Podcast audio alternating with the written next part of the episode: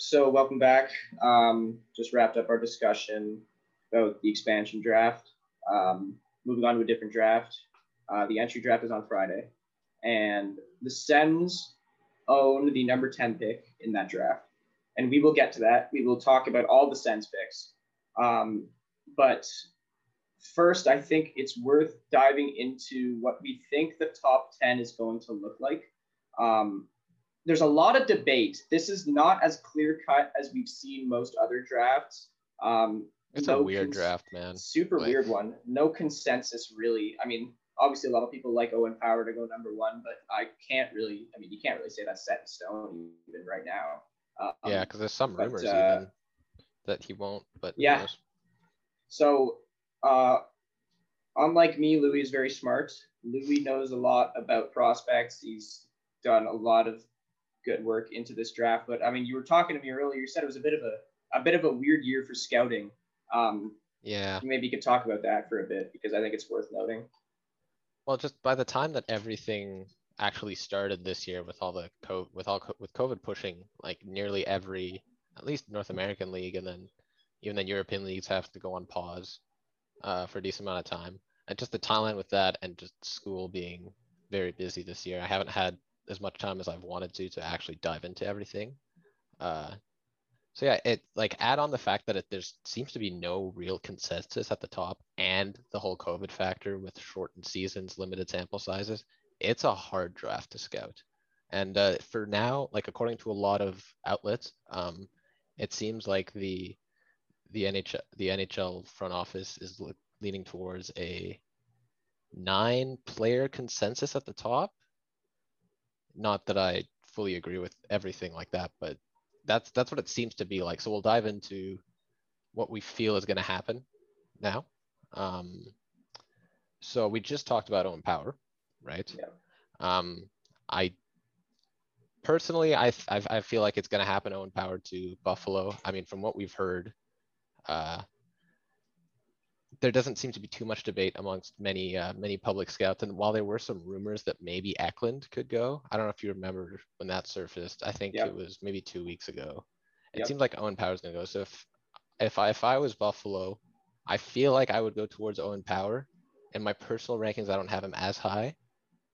Uh, he's a little lower, and I'd probably lean more towards Beniers or Eklund or something like that. But I'm pretty sure the uh, the Sabres are gonna go for Power. So I do that. remember seeing a report um, that the Sabres were adamant that they were not going to leave the first round without Eklund. Do you think that there's a possibility that maybe they trade, maybe not down from one, but maybe up from a different pick, or just take him at one to maybe to maybe try to make sure that they get a guy that they seem to really like? Well, um, there's not a lot of moves that that Buffalo does that I tend to agree with in general, but this one I would. I mean, I'm also a big fan of Eklund. He had some incredible production this year in uh, this year in Sweden, and he's just a very cerebral player. He knows how the game works. His vision is insane. His positioning off, like even uh, with and off the puck, is just next level. He did very well with Holtz for uh, Djurgårdens in the in the SHL. So I I could see it happen. I mean, I'm just trying to look at who would like seed their place in the top 10 and what they'd give up. Like you'd think Reinhart would be a part of that package. You feel Yeah. like that'd have to be the case. Um, or, or maybe even Eichel. Depends on yeah, got like, right. is there anyone like I'm just looking at the draft order here? Is there anyone you think that could be a possible destination for Eichel? In the top ten, I I mean, LA's been in on him. The thing is, I don't know if but Eklund I mean, falls that low. that's it, right? So it'll be interesting to see. They, I mean, it seems like they really like him from at least what I've seen, but uh, it'll be interesting to see what they do. Um, but yeah, I mean, you know, uh, Owen Power at number one uh, is definitely not a uh, an outrageous uh, idea. A lot of people seem to be on that boat. Yeah, it seems to Um, be going along with the consensus. Yes, I agree. I would have to agree. So, who do you think Seattle? This will be their first pick ever, I guess. Um, they've got a lot of options at number two. Maybe they go back to a D, maybe Clarke or Hughes, or do they do they go up front to the forward? Well, in nearly every mock draft that I've seen, it seems like uh, nearly every mock draft and just draft ranking in general, Beniers is right around that spot. And everybody everybody's been saying it's hard to find your number one center. That's always really hard to acquire everything. Right. And like now we just talked about Jack Eichel. That's one of the very small occurrence, like where you actually have a first line center available for trade. And that's gonna cost like we know that's gonna cost a ton to acquire. Right. Um, Yeah. So if if I'm Seattle and this seems to go along with the consensus of everyone else on the mock draft, it seems like they'll go with Beniers, who's a very strong two-way guy who drives play in transition. He's got speed. I don't know if you remember watching him at the World Juniors. Yeah, he was even- electrifying. Yeah, he was very good for uh, I guess a, a gold US team. Yes, sadly. that's right. Um, complete dude, I'd completely blocked out that final from my memory. It just came back now. it seems like it's happened like years ago. Like it just seems like it's been so long. Yeah, that was just a weird tournament, man. In It general. was a weird tournament. I agree. But yeah, so yeah, I'd go, I'd go Beniers just because he's efficient in all three zones. He might not have as like the crazy upside that other players do, but I definitely, I definitely think that he's the pick here for Seattle. Mhm. You say he might not have the upside, but like you think it would be. You're pretty confident that he would be like he'd be a player Oh them. no, yeah, yeah. I'm just saying, not not the upside of like a superstar. Yes, You know what I'm saying? obviously. Like he he he could still be like at worst, he's probably a second line center. At best, he's maybe a one B one A. Um, Mhm. but yeah, that that's that's definitely what I'm leaning towards right now. All right, there you go. So that's one and two. Um, and then obviously you've said that Beniers has been linked to Seattle in the past, and Power has been linked to Buffalo. But at three, it gets it seems to get really dicey with the rest of the people in that first round because Anaheim has got a lot of options there. Yeah, well, actually, what's weird is that I've seen a lot of the a lot of uh, mock drafts agree on Dylan Guenther at three. Really? It, it seems a little weird, but think of a because Dylan Guenther, very good sniper, put up great uh, production numbers in the dub. Like he only played 12 games, but he had, I believe, 12 goals and 12 assists, which is insane. Wow. Yeah. Yeah, like production like that rivals like Lafreniere from last year. Mhm. Um, so I like just imagine a sniper like that in Guenther who'd be able to line up next to Zegras on a top line. That Yeah. would be absolutely deadly, like Mhm. for for Anaheim. And I like I, I'd like to dive a little deeper into Anaheim's prospects if I could, like just take a look. But I think uh, like I, I don't know if there's a definite need anywhere. Like they have Gibson, he's been a little bit lowered, so I don't think they go Wallstedt here. Um, No. the No, the defense I- is I think still okay there. They have Drysdale coming up, so they don't right. really need that number one guy if Drysdale pans out with he probably will, let's be honest. Um Yeah. so yeah, and, and they have their center. So uh, a goal scoring guy who you can put next to your playmaking powerhouse in in Zegras, uh, I think Dylan Guenther would be a would be a great ad for them. And it seems like a lot of people agree. Yeah, there you go. So Guenther rounds out the top three. And so you go to number four, and there's still two prime defensemen on the board for New Jersey here in Brandt Clarke and Luke Hughes. Do you think that they fall a little further, or do you think New Jersey just can't pass up the opportunity to take one of those guys? Um, I I feel like New Jersey, if Luke Hughes is here, which it seems like he will, like I, I know Jack Hughes has been very uh, very adamant about getting to play with his brother, so I feel like that's an obvious that's right. pick. Like getting Luke Hughes there, um, I don't really disagree. Um, this is usually where like after this pick, I feel is where mock drafts kind of diverge because everybody leans towards that too of Luke Hughes going at four, and it's not a bad pick at four. He's a great skater. He put up, I think, similar or if not better numbers than Quinn at uh, at, at that at the same level in his draft year. And and Luke Hughes is a very late birthday. Like he could be Mhm. like he's almost a 2022 pick. Wow. So I I, So I you get the youth. yeah exactly. He's still got a lot of runway to go. I mean, not that the other guys don't. It's just Right. like on on older player on, on players born closer to like late September, you almost get a full year of extra development, Right. which uh, can never be, really be overstated. So I definitely think Luke Hughes is the pick here. Just the connection, the need at defense, because it seems like Will Butcher, he's been exposed, right? Um, Yep. And obviously Subban's not Subban anymore. Um, No, not, not So- quite.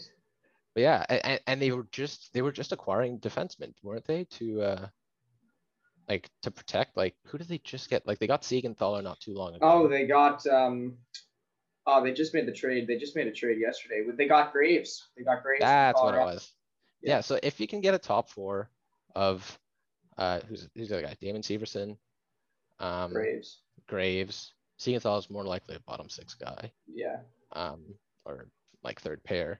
Um, if you can add Hughes in there, and that would, Ty Smith. They yes, Ty Smith. that's the one. But yeah, if you get both Hughes and Ty, Ty Smith, though, that's the two puck movers on your, in your top four. there you go. Put them on, if, if you want an all-out offense pair, hey, go for it. That would be so fun to watch. yeah, Um, for sure. But yeah, I feel like you split those guys up, you have your top four there. So I, I'm gonna go with Luke Hughes at four. So that brings us to Columbus. They have a lot of needs. They they kind of you can go a lot of different directions with this pick for sure.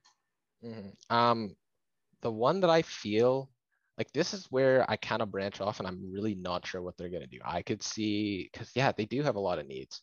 Like in nets, they have Korpisalo and Merzlikins, Mhm. right?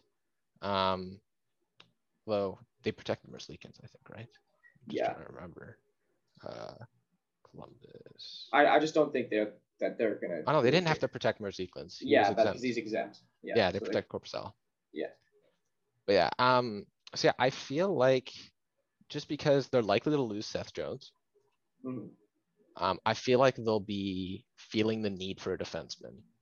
And Sure. Jarmo Kekalainen, their GM, loves loves to draw from the, the European talent pool.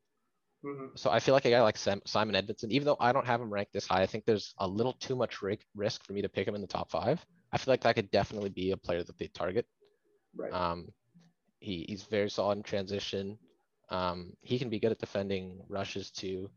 He has a high ceiling, a little bit of a low floor though. So it's kind of a risk. So if it depends on if Columbus wants to make more safe picks, but Mhm. let's be honest, they took Yegor Chinakhov last year. yeah, They had him in their afraid, top ten apparently. So They're yeah, not I afraid to go get their guy. when they want hundred percent. So I feel like they would go for Edvinsson here at five. There you go. So yeah, definitely right. Kekalainen will will not hesitate to take some maybe lesser known players, some guys that maybe could have fallen a little bit further down, especially from Europe. Um, so definitely realistic that they might target a guy like Edvinsson at five. And then you have Detroit at six. They have been here quite often down low in the draft um, in the past few years. Um, and I, I find it interesting with them because you have to at least assume that they might look at a goalie, but also there's a lot of pretty good skaters available at six as well. Um, I've heard, I've heard a decent amount of mocks have McTavish around there as an option. And from here on out, man, I really don't know. like what could happen. Like at this point, like, and honestly, it probably even breaks open earlier with how wide open this top tier is. Like after, after Beniers, it could definitely get wild. But, um, there's a ton of options here. I don't think they go defenseman just because they do have Seider. Yep. Um, and they do want like a, a winger for, for Larkin or another center behind him. But I could also see Wallstedt. Like they don't have a goalie right now. Yeah. Um, and they do have a lot of skilled forwards that they've picked in mid rounds. So it's really hard. Like I don't know, like I, Stevie, Stevie Y is a smart guy. And, Yes. uh, I, I personally, I'm not a big fan of picking goalies this high at all. But No. if, if Wallstedt is available here and it seems like it's a need in the organization, and the thing with Wallstedt is that I'm a huge fan of his.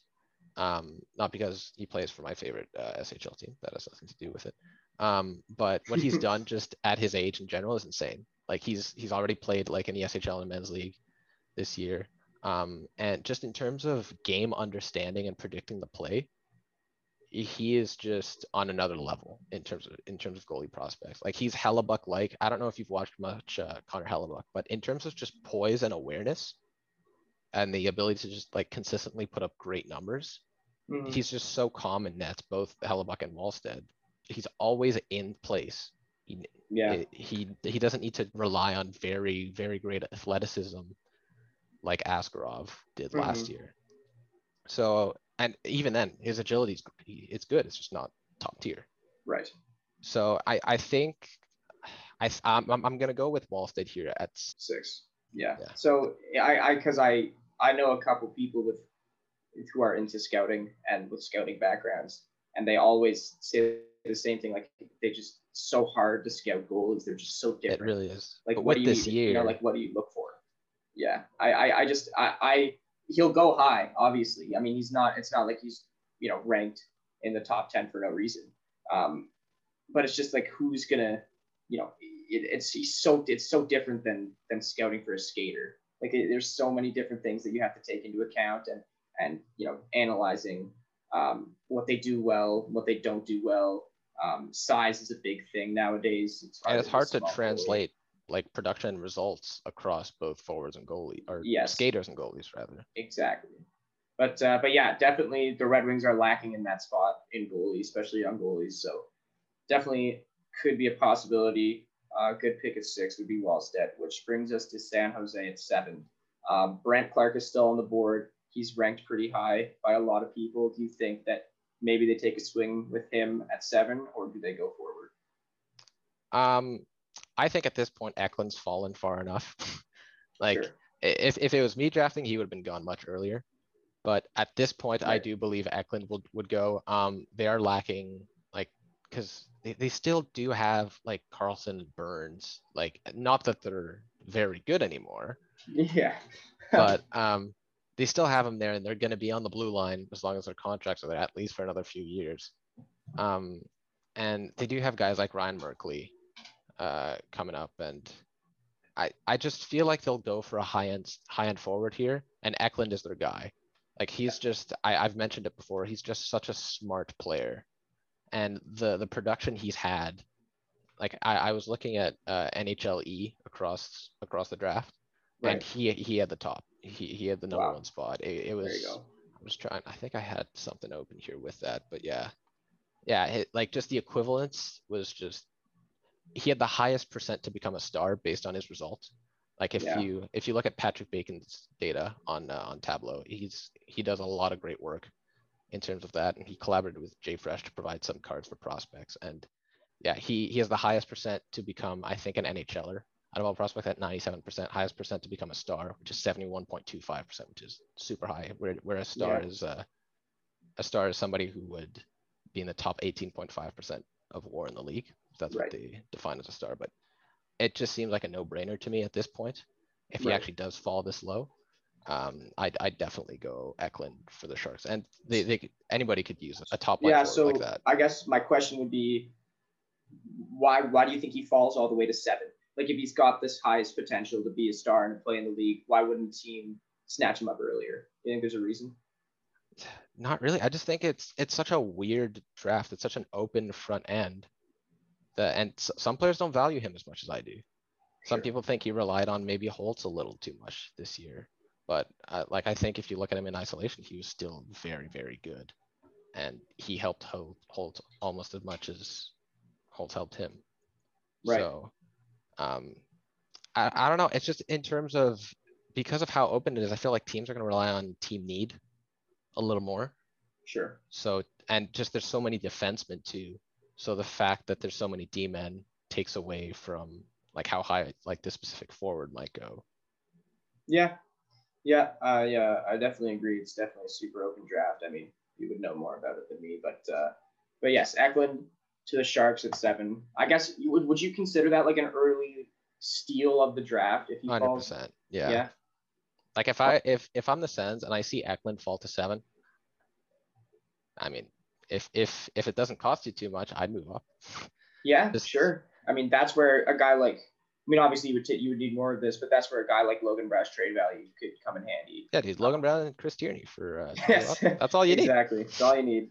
But uh, but yeah, definitely a package with that if they really feel like they want to move up. Um, I think would be worthwhile. Um, but meanwhile, we have the Kings at eight, and uh, they have a plethora of incredibly good prospects. And Probably close to, if not the best prospect pool in the league, or just young talents. It's Mm, Yes, just wild yes. what they've and now they can they can add to it again here. Um, and what do you think they do at eight? This I feel is like where Brandt Clarke would go. Yeah, Um, just, they do, like, if you look at their, at their prospects, they have Byfield, he's gonna be their number one center. Yeah. They don't, I, I feel like they don't have that number one D yet.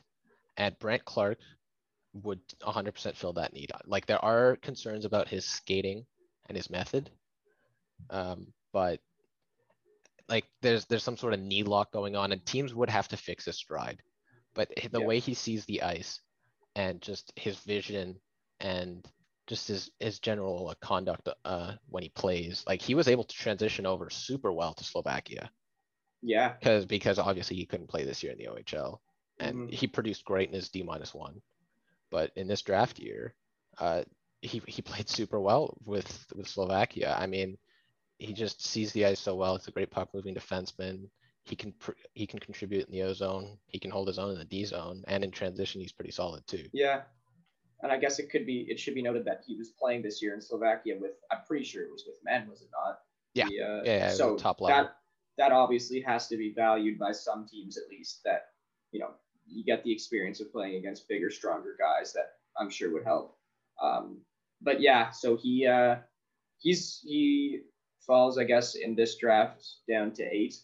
Um, he he was he's uh, if I'm not mistaken, I think he's from the Ottawa area, Brandt Clarke. So Yeah, he is actually. Um, well, just lastly on his production, like his star percentage is like close to forty percent, which is some of the best for defensemen in this draft Right. class. absolutely, Um, but yeah, he is he is from around here.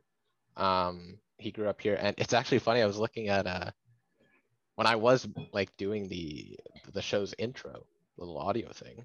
Mhm. Um, I found I found a video, and I was just looking through stuff, and I saw little Brandt Clarke this uh like in the audience for a Sens game oh, that's too funny. because there's a couple clips of him and his brother. Because like you could totally spot him out too. Like he hasn't really changed that much. He's still got that baby Right. face, but yeah. Um, that's funny.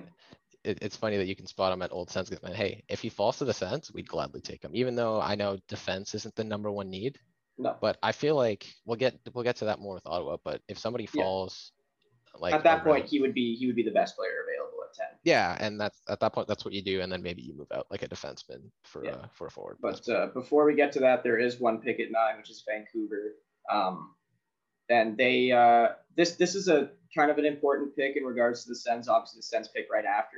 Um, and you know, so Vancouver, I, I'd say like, am I am I mistaken in saying that this is kind of the end of like the first like top tier? Would you say of the draft, or do you think it could even keep keep going past that eighth pick?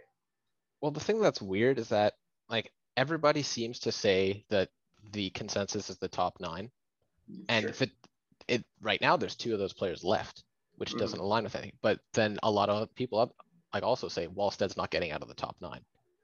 Who and right, so at that point, I guess we do have a top ten consensus. So one of those players will fall to Ottawa, provided that Wallstedt gets taken beforehand, which I think is what will happen. Again, not hundred percent sure. Um, especially with rumors that some people apparently value Cossa over Wallstedt, which I don't necessarily agree on. Mhm. And I, th- but, uh, yeah, so at nine, I feel like the two options here for Vancouver would be Kent Johnson or Mason McTavish. right. Um, personally, this one's, this one's a toss up. Like a lot of people think McTavish is gonna go top five. Wow.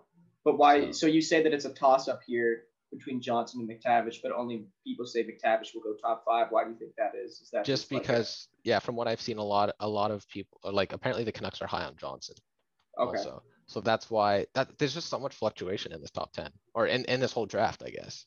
Um, after the first two picks, it's really wide open. I think at this point they might go McTavish just because I all all the all the sources that I have, they'll, they'll he's supposed to go super high. And he put on such a great display at the U18s. And like his biggest his biggest weakness was his skating, but it seems like that's taken many strides since his draft year. He's developed it very well. Uh, when he went over to EHC Olten, and uh, which was the Swiss second league, I believe. Um, and then he came over, played the U18s, and he's he's like an all-around forward that that can he can act like a power forward, he can act like a sniper, he can act like a playmaker. And Right. he's just an all-around offensive powerhouse who still puts in a good defensive effort. And if he slips that low, which I don't think he will, I know a lot of Sens fans would like him to. Hmm Yeah. I mean, it, it's it's it sounds like the way you're describing is very versatile, and Yeah. obviously a lot of teams, you know, versatile players are very useful just because you can play them anywhere in the lineup. So even if he doesn't turn out to be like, you know, he's a really high pick, he's a top 10 pick. Maybe if he doesn't turn out to be a first line or a second line player, he still has the all around attributes to be an effective bottom six player if he doesn't work out. Yeah, and I feel like that's a guy that the Canucks would value. Right. Sure. So McTavish, McTavish at nine. Yeah, Yeah, I'm gonna go McTavish at nine. So this brings us to the Sens, and they like. There's a lot of guys rumored to go around this area to the Sens. There's a lot of guys that have been talked about. I, I know a couple of people think they might go with a goalie if maybe if Wallstedt's still here, maybe Cossa. Um, I've seen Cole Sillinger's name a lot. I've seen Chaz Lucius a little bit. Um, who do you think would be the but as of the players that are left right now? Who do you think the best player available would be to the Sens to to take on for their team? So basically, the way I see it is whoever from that industry top nine, which is all the guys we've mentioned so far, plus Kent Johnson, who's still on the board. If any of those guys falls, so whoever that is, plus Wallstedt, and then the other guys that I have my eye on would be Fabian Lysell, who a Right. lot of Sens fans are high on, uh, Chaz Lucius, uh, Cole Sillinger, as you mentioned. Um, I feel like the Sens might even be inclined to go with someone like Fedor Svechkov, or even Matthew Coronato would be an interesting pick. Although for some of those guys, that's a little high. right. the Sens have drafted players much higher than they uh, than they were proje- projected to go in the past. So they, they won't be afraid to do it again here, especially since like I think Caldarion had an interview with the Future Sickos podcast not too long ago saying, hey, if if we if we feel like it's a good risk, Yeah. then we can afford to take it without a deeper prospect. I think is. the word that he used was if we can hit a home run, I think. With, Right. Uh, with the guy, then we're gonna take him. And yeah, speaking of home run, I feel like Fabian Lysell could be that home run. There you go. Um, so I personally like Kent Johnson. If he falls here, I'd be happy with him. I just don't feel like he's the kind of guy that the Sens would take. I feel like there's too much, too much risk Right. there. Um, his production was great, but like almost like a very high portion of his assists were secondary, and I feel like there's a very good player there, and he has a high ceiling. He could may very well be like a an incredibly skilled, maybe top 20 player in the league someday. But if it doesn't pan out, he could maybe even never crack it. Wow. And I, I've been high on Kent Johnson a lot, but I I just don't feel like it's the kind of guy that the Sens would take. Hmm. So I yeah, I would definitely go Lysell. Um if if, if they want to take a home run, that's the guy that they would take. I personally have him in my first part of the tier. I have him somewhere in the top five for me, just because of how like in in, in one word, the way he plays is just dynamic. Like his pace, skill, finesse, like it's just the way he blends all that together is so incredible. Um, his skating is incredible. Like he's elusive and agile, very good off the puck, covers the ice super well. And he's not just that offensive threat. He's got a motor that just doesn't quit at all. And he's super relentless on the forecheck. He attacks puck carriers like there's no tomorrow. It's always a game seven for him. yeah. And it, like because of that, he has a higher floor than most people think, while still having that high ceiling Right. which is good.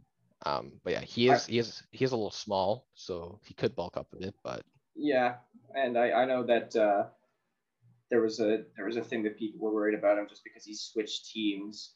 Um, that there might be some sort of issue there, but I, I guess you don't really foresee that being a, a huge problem.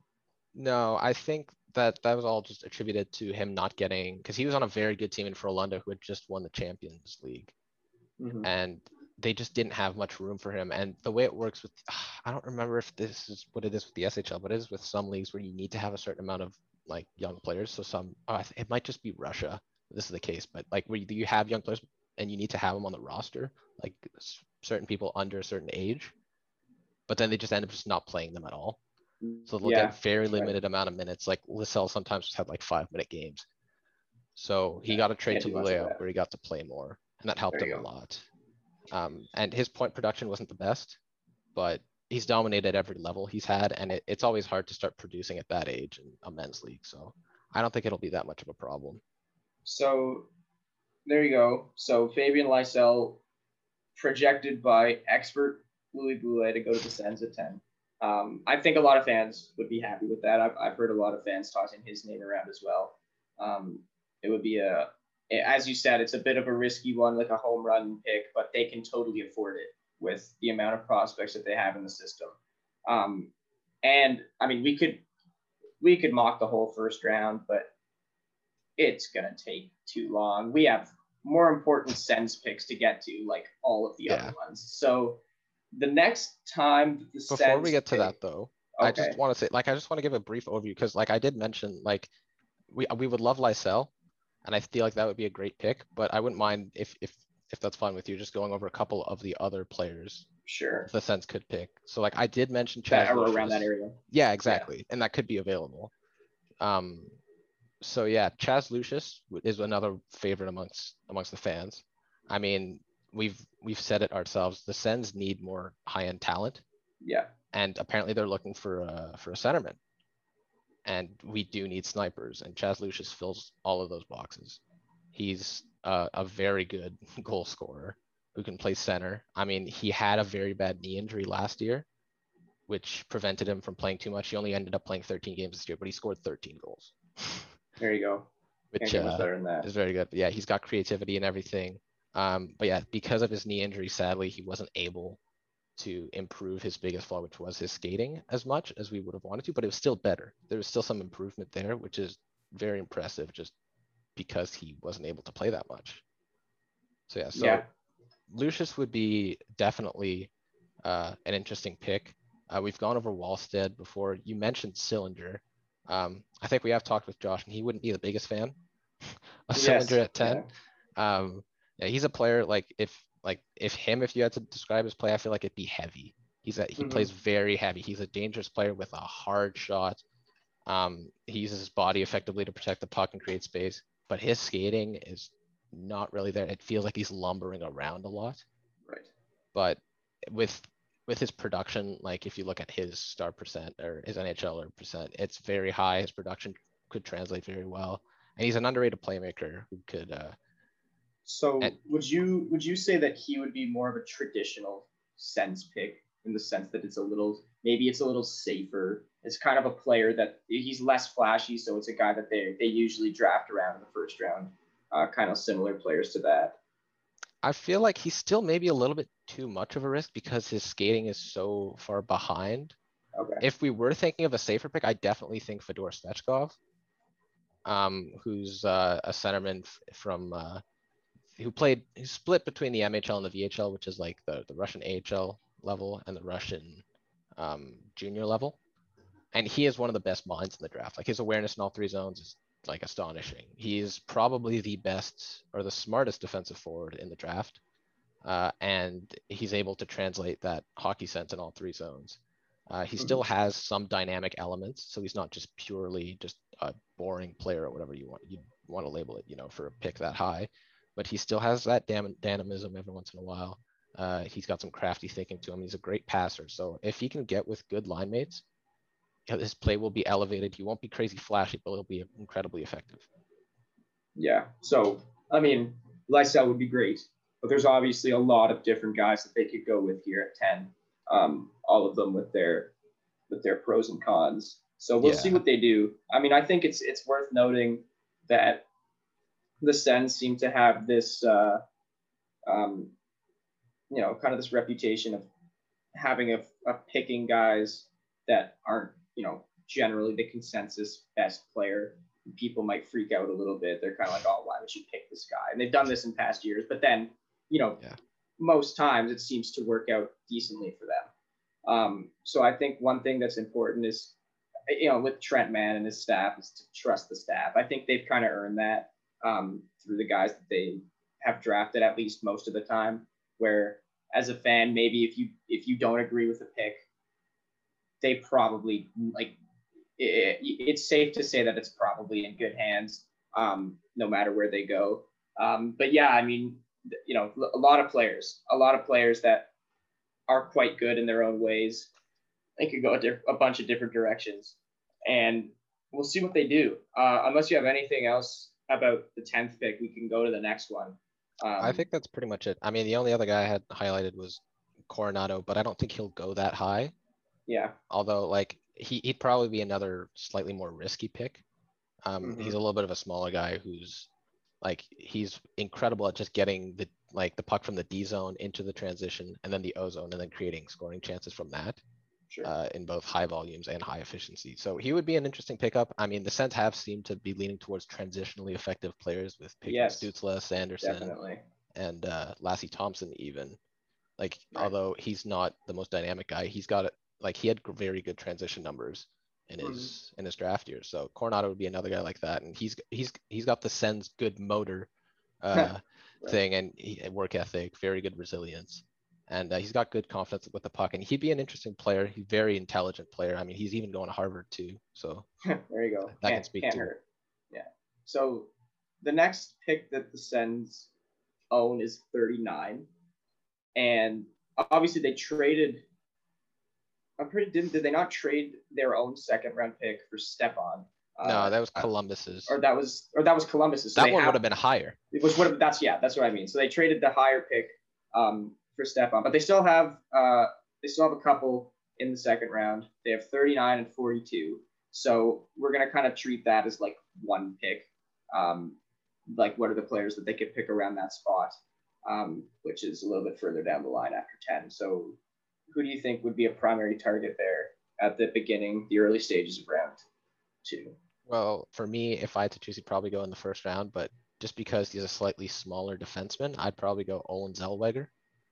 Um, I think Pierre McGuire had a hit on um, Wally Mathot not too long ago talking about just what to do, what you got, what the organization's thinking of doing with small defensemen like Mete and Brandstrom and how they need to insulate him with a bigger guy. Yeah. And since they already have Mete and Brandstrom, this might not be their kind of player, but Zellweger's not crazy small. I think he's, I think he's just hit 5'10 and he, he'll, he might grow another inch. Um, but he is one of the best transitional players in the draft and one of the best skaters in the draft. Mhm. Um, he has very good passing and vision. He produced at over a point per game clip in the WHL, which as a defenseman is your, in your draft year is incredible. And but yeah, so he is undersized. So which is why I think he probably will fall. And I've just just looking at some out some outlets like Bob McKenzie's rankings and other mocks. Uh, it seems like he will be around here unless the team is high on him, which I could definitely see that happen. But I, I wouldn't mind if we picked him here. He could improve his shot selection, but he's so good in transition. His skating is incredible. His passing and vision are very solid, and he's he's still very good on defense, using his speed and stick effectively to disrupt chances. Mhm. So a bit of a smaller D, as you said, which might kind of steer teams like the Sens away, especially who have Yeah. a couple and, and who have guys in the front office who are uh, pretty high, high on bigger guys. Um, you've you've got a couple other defensemen highlighted here as well, but do you think maybe what are the what are the forward options that they could go with for this pick if they want to go that road? Um, again, I don't know how likely these guys are. These are most more targets that I'd be very interested if we picked them because uh, again, like like we said, uh, these are players that could be possible home runs. Mhm. um, because we are missing top end talent. So taking swings like this, especially with our 30, our 39th or 42nd pick, wouldn't be the end of the world if we ended up missing. But Right. yeah, uh, Ville Koivunen would be an interesting pick for sure. Uh, he's a skilled play driving dual threat winger. Uh, he's good in transition, very selfless player. He uses his, his teammates incredibly well. Uh, he's just in, in general very good at both creating dangerous scoring opportunities, whether it's goals or assists. And uh, I'm I'm just thinking other players, probably Air, Ayrton Martino. Um, he's basically the personification of all-out offense. Right. Um, he's explosive, elusive. His defense could definitely use some work, but the fact that he can already pressure opposing puck carriers very effectively speaks to his uh, improvement throughout the year. Mhm. So obviously getting this, I mean, it's not even that deep, but getting this far into the draft after the first round, it's really, really hard to kind of predict what players are going to be there and what- Yeah, you know what I mean? it's But hard. so- like I'm just looking at some players, and it's you don't know. Like yeah, that's it. like one team could be high on them, and boom, they're gone at 20.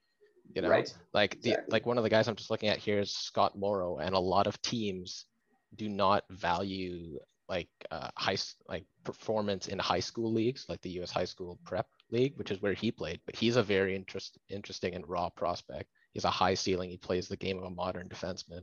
He's got that package of skill, skating, hockey sense, and he exudes confidence when he plays. He could use some help in the defensive zone, like decision making wise, but yeah, a guy like him, I could definitely see going at like 19. I could see him going at like 57. There you go. And so super quickly, we're gonna just go through the rest of these because we'll we'll try, try to go through this a little bit faster just because we took so much time on rounds one and two, which are the most important ones anyway. But Yeah. uh, in round three, they have a pick at 72, and getting into round three, it's even harder now to know which players are going to be there. But uh, Yeah. in your ideal situation, who do you think they go for it uh, in round three of 72? Well, depending on how they've targeted forwards versus defensemen earlier on, I've got like two forwards and two, or two centers and two right D highlighted here. Uh, my number one pick would be Peter Reynolds. Very smart, very shifty two-way forwards. He stands out with his pace and production when he plays. You always notice him when he's playing. Like I was watching a little bit of St. John games, and he he always stood out. He's like, and I was looking at his numbers. Mitch Brown, who does very good tracking work, I was looking at some of his data, and he's got astounding zone entry, zone exit, puck retrieval, and just general offense driving underlying metrics. It's some of the best in the draft class. It, it would just be a very great pick for the Sens because this guy plays a very modern game. He's super exciting to watch. He's a little small. I mean, he's 5'10, 170, but he'll bulk up. Um, I don't see that as, as as much of an issue, but if you want to go for big guys, someone like Cole Huckins, who's already 6'3, he's a big center. He can plow through pressure with his frame. He's got some speed and skill, which help him there too. And he's an underrated playmaker. His uh, his dangerous passing metrics were were very good. And even then, solid transition game, just like the rest of the guys that I've got uh, highlighted here. And he he's very good on the forecheck as well. Yeah, so those are the forwards. Um, you also have a couple D. Obviously, you know, eh, there's a question as to how teams draft position wise, like how many, like what's an ideal number of defensemen or forwards that you want to take in a given draft, right? yeah, and it varies by team depending on organizational need also. Exactly. But uh, if the Sens can afford another defenseman pick at 72, you you like Jack Bar and Brent Johnson. Yeah, I mean, I feel like at this point, the Sens have been inclined to pick more defensive leaning defensemen. Like we picked Tyler Kleven last year in the uh, Mhm. mid second, I think. Mid, or- yeah, I- mid I- somewhere around there. But yeah, so somebody like Jack Bar, or Brent Yeah. Johnson, Bar was on a stacked Chicago Steel team, and he was the defensive anchor there. Uh, he projects as a solid two-way physical defender. He thrives making plays at his own blue line, whether it's defending rushes and turning them into exits. Just in general, uh, he didn't have the greatest production with Chicago, but he was able to be the shutdown guy on a very good team. And Brent Johnson also played in the USHL, another right D and he's a little bit of a smaller guy. He's more like in the in the Jared Spurgeon type, where even though he's small, he's a very good uh, defensive defenseman. But he also has sparks of offensive creativity, just like Spurgeon. Um, very efficient transition player, and he's got some playmaking to his game too, which would help him transition to the NHL. So the Sens after this have a lengthy break in the draft. Yeah, And they don't pick again, barring any trades, which they get to take a little nap, you know. you get to take a little nap. Pierre can drink some more coffee and Pierre's yes, Pierre's. My bad. Pierre squared. Um, but then they do have to make another pick. They have to make two more picks, in fact, and unless you know, barring any trades, as I said, but they don't pick again until 170. And this is the area where uh, the prospects are much lesser known to the general public, and yeah, it's more about it's. This is really more about where teams just get guys that they like. Um, yeah, or just meme picks, you know. or meme picks. Exactly. Nothing, you know, everything's always good with a meme pick. But one name that could fall here that might some people might recognize is Florian Eliash, who played on Germany's World Junior team last year on the line with Tim Stützle and JJ Peterka. And it was kind of his coming out party in a way because obviously no one really heard of him. And now he's playing with these two great players um, and put up some pretty decent numbers playing alongside them. So you think he could maybe fall um, to a to the Sens pick in this range? You think? Mhm. Well, I mean, at this point, it's really hard to just predict in general how Right. low players are going to go. Like, it, it's just difficult because as soon as one team is high on a player, he's gone by then. Almost, almost Mhm. definitely. but he could fall. He is an overager, right? By one year. And like, um, he did, I know his, most people view his coming out party as being the World Juniors uh, earlier this year or earlier this year, end of last year, right? Yeah. But even looking before then, he had astounding numbers in the uh, in the German U20 league. Um, he had like 50 points in 30 games, which, when compared to other players of his age group at that league, he he separated himself from the pack. So I actually had him highlighted last year as a possible like in this range, sixth or seventh round target. That could be a guy you take a swing on, and just the fact that he's played with Timmy, he's been he's in the same system. I think he played with Stützle. Um, Mm-hmm. I th- not not just the World Juniors, but like two years ago also because they were both in the Adler Mannheim system. Right. And then he played this entire year in the DEL, so he's been playing with men. I think he'd be an interesting target for sure. And you say he's an overager. The Sens have not been afraid to pick overagers. That is that's, true. Uh, they, that's definitely in the realm of possibility. Uh, another guy that you have highlighted here might be a bit familiar to 67's fans. Uh, Brennan Sierzotti. Um, Yes. He was a second round pick by them a couple years ago, I believe. Um, and you think that he might he might go a little bit late in this draft as well. I think he might even not even get drafted. Like he, he's more of a player you take a reach on, uh, just because he hasn't. It's it's been hard to evaluate him because he hasn't played much, if at all. Mhm. Like the last little bit. Like actually, I think I have his elite prospects page here. Yeah, and he played. It doesn't seem like he's played anywhere at all. Like the OJHL seemed to have been on pause this year, so he- And the OHL have- obviously didn't play. OHL also too. But yeah, even the year before, he was kind of bouncing between the 67s and the Pickering Panthers of the OJHL. But I was high on him when we drafted him. He had some very incredible numbers that were even rivaling Byfield in the uh, ETA ETAHL U16. Um, he dominated there. He's a shifty dual threat winger, which means he can produce whether it's by scoring or being the playmaker on a line. Very good hockey sense and the ability to create takeaways. Basically, he's a guy that you put on the line and he's going to be a determined offensive catalyst Right. and he's going to value puck possession and display a lot of creativity. Right. So do you want do you want to talk about the other two guys that you have highlighted here? Do you want to? Yeah, I mean, Yeah. Okay. the, uh, these two guys are much more leaning in towards the the meme pick category. Um, one of them is uh, is a 67's pick, hasn't played for them yet, and he was gonna this year. Uh, Vasevolod Gaidamak, which first of all, what a first name, man, Vasevolod. Like, Honestly. I've never seen a first name starts with V and then S. That's Yeah. crazy. But yeah, uh, he, he's a two-way center. Um, he's I wouldn't say he's necessarily like your traditional power forward because he, I think he's 5'11. Um, but he can he's got some skill and some pace. He can generate offense out from the neutral zone. He's able to get pucks into the zone and then power through to the net um, and create chances there. But he really needs to improve his finishing. Yeah, like if he, if he wants to get to the next level, he's gonna have to do that to get to production. And the other guy that I've highlighted here, um, I haven't been able to get much of a grasp on this guy, but I was just looking at some uh, some data from the U18s uh, that happened not too long ago, and this Yeah. guy Andrei Ravinskis, um, who played in the Latvian men's league and for Latvia at the U18. Um. He's uh he's still like already pretty big for for this age. He's six foot two, um, and he can he can contribute if you look at his underlying metrics. He can reliably contribute whether it's in the ozone, in transition, decent on the forecheck. And what stood out to me about him is um, he drove the bus for the Latvian office at the U18s.